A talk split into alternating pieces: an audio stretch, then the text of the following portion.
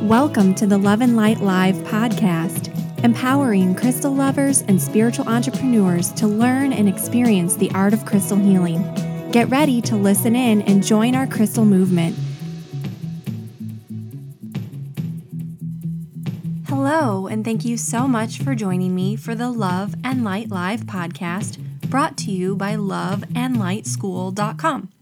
I'm your host, Ashley Leavy, and this podcast is the number one place for all things crystals.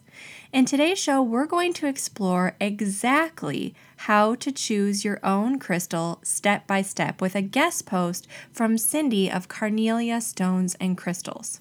But before we get started, I'd like to answer a few of our listener questions. Remember, you can submit your own Ask Me Anything questions anytime at loveandlightschool.com slash ask for the chance to have your question answered right here. Today's question was submitted anonymously, but this person asks, I've heard the energy of rough stones is stronger than that of tumbled or polished stones. Do you find that to be true and why? This is a great question, and actually one that comes up quite a bit. So, in my personal opinion, I don't think that rough stones are necessarily better, and I don't think that tumbled stones are necessarily better. I think that we are all unique beings energetically, and we all interact with the energy of different crystals differently. So, my experience is that rough stones do have more of a forceful energy. Now, I guess you could label this stronger, but this doesn't necessarily mean better or more powerful. It's just a little bit more forceful. I find that rough stones work really well when people need kind of an energetic breakthrough or a little bit of a nudge from the energy of their crystals. But on the other hand, they might be a little bit overwhelming for people who are extremely sensitive to energies. And in that case, the energy of something like a tumbled or polished stone, which is a little bit more gentle and kind of radiates really evenly in all directions, I feel like would be a better fit for that person who's really highly sensitive. But for someone else who maybe really needs that big nudge, that big push, a tumbled stone might not quite get the job done. They might need something a little bit more forceful, like the energy of a rough stone. So, what does this mean for you if you're a crystal worker? Well, personally, I like to have a few tumbled stones and a few rough stones of each kind available in my toolkit. And in fact, I found when I was doing crystal healing sessions professionally, before I made the shift into teaching full time, that this was often necessary. Some clients required working with something a little bit more gentle, like a tumbled stone, and others really needed that big nudge, needed that more forceful energy from a rough stone. And personally, I feel like this isn't just about the type of person you are and how you perceive energy, because this can really shift from day to day. I find some days I'm maybe feeling a little bit more guarded, a little bit more vulnerable and I'm really drawn to working with my tumbled or polished stones. Other days, I kind of need a kick in the pants, and working with a rough crystal suits me a little bit better. So, this is a great question, whoever you are that submitted this. I really appreciate you taking the time to ask. And I hope that this answer was helpful. Now, if you have your own questions you'd like me to answer about crystals, spirituality, or heart centered business, or anything else that you're just curious about right now, let me know over at loveandlightschool.com slash ask. And now it's time to dive into our main topic for the day, all about how to choose your own crystal. And our post on the blog today is a guest post by Cindy from Carnelia Stones and Crystals. And Cindy is someone I've been connected with for a long time. She has such a good head on her shoulders and really knows her stuff. I love this guest post and what she shared because I find that it rings 100% true for me and how I view choosing crystals as well. So, Cindy starts by explaining a little bit about the different ways that healers and crystal workers often encourage people to choose their crystals. She says it can be as simple as choosing one randomly from a bowl of mixed stones using a pendulum or some other form of dowsing tool. But she says the most important part of choosing a crystal, and I couldn't agree more, is that you feel drawn to it, you feel a connection to it. And Cindy says there's a sense of empowerment that comes from choosing your own crystal. I definitely find this to be true. And Cindy, like me, actually has her own shop. Her shop is Carnelia Stones and Crystals. And she says, when I have a customer come into the shop, I'm more than happy to narrow down the selection for them, as it can be a bit overwhelming to choose from so many types of stones. However, I always let the client make the final choice. And I have to say, this is exactly how I work at my shop, Mimosa when customers come in and they ask for a crystal for prosperity or protection or love or dream work, creativity, whatever it is they're looking for, I'll usually show them about five or six different options because ultimately I want them to find the right crystal for them. There's never a one size fits all answer when it comes to crystal healing because we're all such unique beings energetically. We all have different vibes happening. And what works well for one person might not necessarily work for another person. And I love this quote by Cindy. She says, By choosing your own crystal, you're giving your spirit a voice and trusting your intuition. And this is so true. It's so much more empowering. And Cindy says, The more you do this, the easier it becomes for you to continue trusting yourself with life choices and other situations that come up. Any opportunity you have to strengthen your intuition is an opportunity to really start integrating it into your daily practice. So now, rather than just relying on your intuition for things like helping you choose crystals or pull cards, you start to work with your intuition for everyday choices and decisions. And when you learn to trust your gut and tap into that, it is so powerful and creates really big shifts in your life.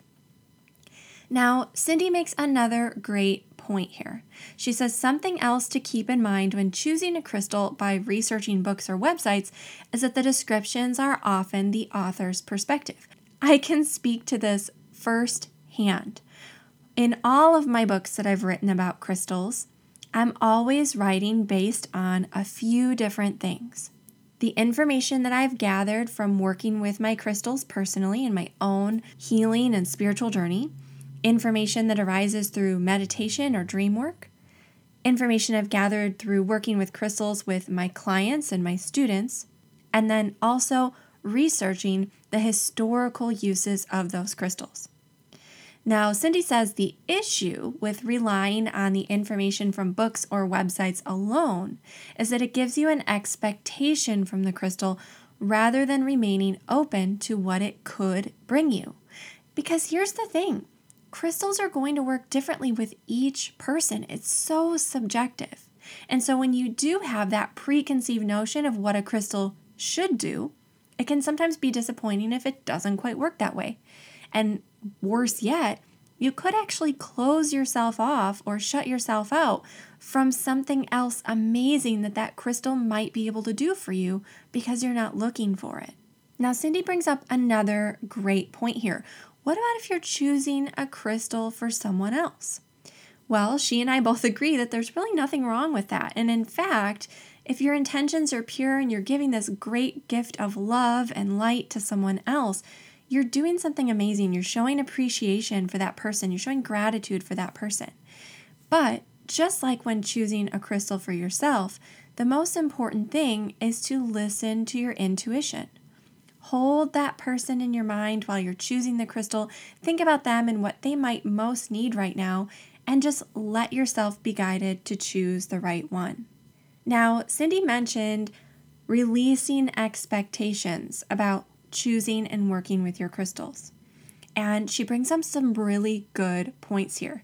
She says, when you're looking for that perfect crystal, it's important to release expectations going into the selection process and know that you're going to find just the right one for you. Of course, it's really important to feel that connection with a piece that you get and not just settle for something. But she warns sometimes we get too specific on what we want and we miss out on opportunities to work with another piece that would offer just as much, if not more, positive energy and healing. So don't get too locked into what you think you should do or should be working with, and instead allow yourself to be really open minded when you go into the process of selection. Hold your intention in your mind when you go to choose your crystal and see what comes through. Cindy says, you know, often people go shopping for a specific crystal based on what they've read in a book or what a friend has told them, and they've built up all these expectations that the crystal is going to help them in the same way it did their friend or exactly what was written in the book. And she quotes a really great book called Steps on the Stone Path by Robert Sardello. We have a link to that in the blog post that accompanies this week's podcast.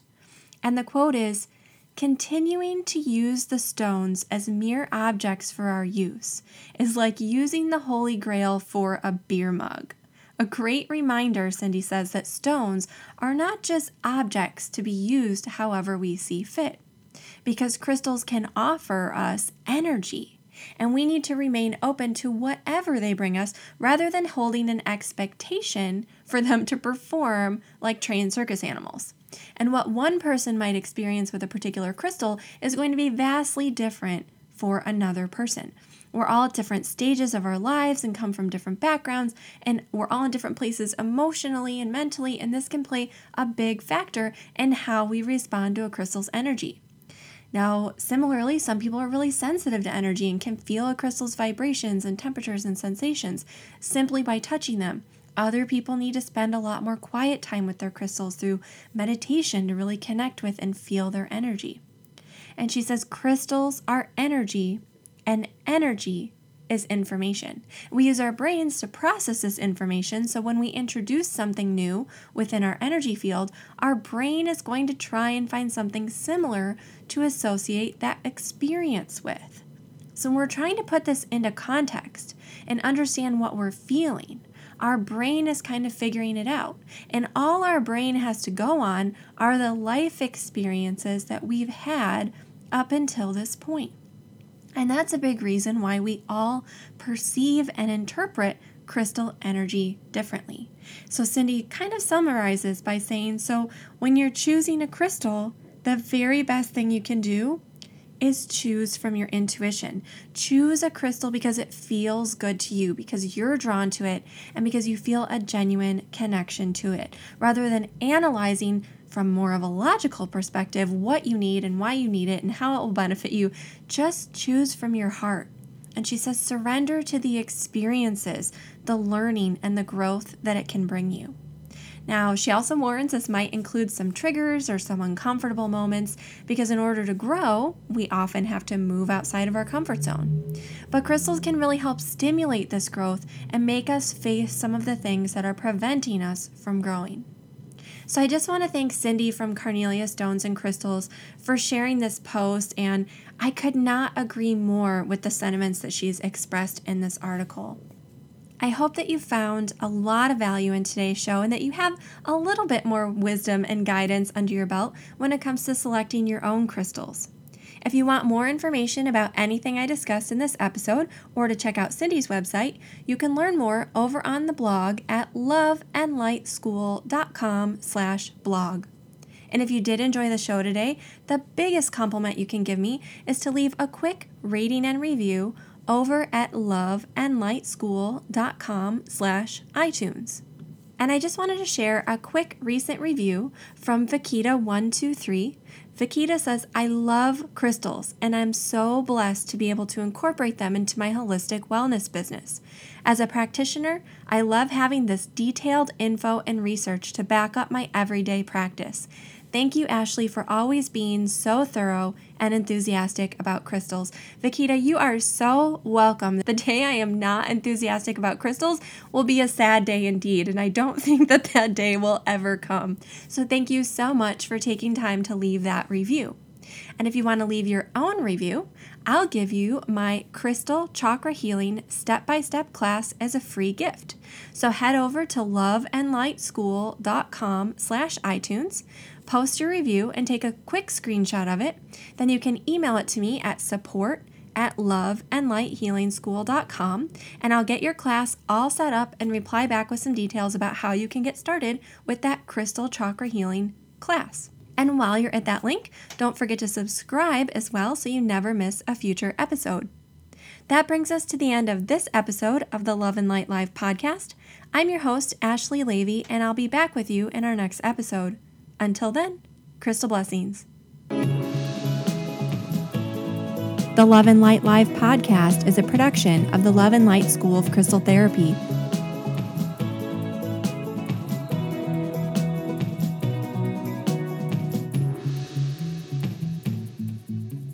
Visit us online at loveandlightschool.com.